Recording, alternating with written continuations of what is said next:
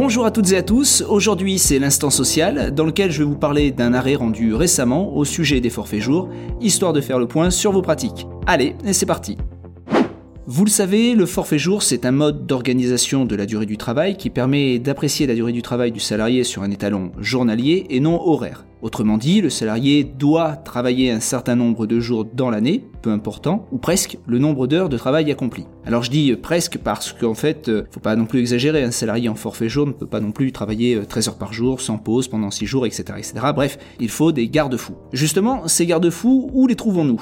Eh bien, l'article L3121-64 du Code du travail fixe les thèmes qui doivent être précisés dans l'accord collectif mettant en place ce type de forfait. Pour mémoire, cet accord doit déterminer les catégories de salariés susceptibles de conclure une convention individuelle de forfait, la période de référence du forfait qui peut être l'année civile ou toute autre période de 12 mois consécutifs, le nombre de jours compris dans le forfait dans la limite de 218 jours, les conditions de prise en compte pour la rémunération des salariés, des absences ainsi que des arrivées et départs en cours de période.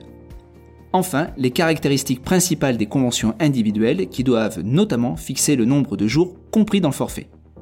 Dans un arrêt du 13 octobre, que se passe-t-il? La Cour de cassation constatait que la convention collective en cause prévoyait le nombre de jours travaillés dans l'année, qui était au plus de 205 jours en tenant compte bien sûr d'un droit à congé payé complet, prévoyait également un contrôle des jours travaillés et des jours de repos dans le cadre d'un bilan annuel, et prévoyait également un suivi hebdomadaire permettant de vérifier le respect des règles légales et conventionnelles concernant les temps de travail en particulier les 11 heures de repos quotidien. Alors a priori, on pourrait se dire que sur le papier, tout semble parfait, le nombre de jours est bien fixé, il est même bien en deçà du plafond légal, il est prévu un contrôle des jours de travail, un suivi hebdomadaire des temps de repos et un entretien annuel. Mais l'analyse de l'accord collectif effectué par la Cour de cassation conduit à considérer qu'il ne répond pas aux exigences imposées par le deuxièmement de l'article L3121-64 dont je vous ai parlé, qui prévoit, pour la validité de ce type de forfait, que l'accord collectif précise également les modalités selon lesquelles l'employeur assure l'évaluation et le suivi régulier de la charge de travail du salarié, les modalités selon lesquelles l'employeur et les salariés communiquent périodiquement sur la charge de travail du salarié, sur l'articulation entre son activité professionnelle et sa vie personnelle, sur sa rémunération, ainsi que sur l'organisation du travail dans l'entreprise. Et enfin, les modalités selon lesquelles le salarié peut exercer son droit à la déconnexion. Ce qu'il faut bien comprendre, c'est que ces dispositions ont pour objet en fait de concourir à la protection de la santé et de la sécurité des salariés en mettant en place un suivi effectif et régulier de la charge de travail. Concrètement, cela veut dire que l'accord collectif doit aller au-delà du simple suivi de l'activité du salarié car cela ne permet pas de remédier en temps utile à d'éventuelles surcharges de travail. On comprend bien qu'avec un simple suivi, a posteriori, l'employeur ne peut être amené qu'à constater des dérives éventuelles une fois qu'elles sont survenues. Du coup, les dispositions conventionnelles ne garantissent pas le respect des durées raisonnables de travail ainsi que de repos journalier et hebdomadaire.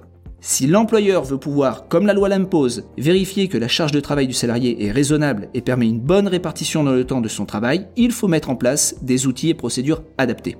Par exemple, il a été jugé que le suivi de la convention de forfait peut reposer sur un système autodéclaratif, à condition bien sûr qu'un contrôle effectif soit opéré par le supérieur hiérarchique du salarié sur le document relatif à ses jours de travail et à sa charge de travail. Autrement dit, nous pouvons imaginer que le salarié remplisse un document prévisionnel d'activité sur le mois à venir, lequel serait contrôlé par le supérieur hiérarchique, afin d'anticiper d'éventuelles surcharges. Ensuite, une fois le mois écoulé, il pourrait être opportun de s'assurer que la programmation envisagée a été respectée. À défaut, il convient de comprendre les raisons qui ont conduit à s'en écarter et d'apporter les correctifs nécessaires. Alors je vous parle d'une périodicité mensuelle, mais on pourrait peut-être en imaginer une autre un peu plus longue. Finalement, pour bien comprendre la philosophie des exigences imposées aux conventions de forfait en jour, il faut se dire que les employeurs doivent être dans une démarche d'anticipation et de contrôle régulier concernant la charge de travail des salariés. Il n'est pas possible d'attendre d'être, on va dire, au pied du mur pour constater a posteriori la réalisation de situations anormales. Un conseil, que faire si vos dispositions conventionnelles ne sont pas conformes aux exigences imposées, en particulier par le deuxièmement de l'article L3121-64 du Code du travail? Eh bien, je vous rappelle que la loi travail du 8 août 2016 a introduit la possibilité pour l'employeur de sécuriser juridiquement les conventions individuelles de forfait.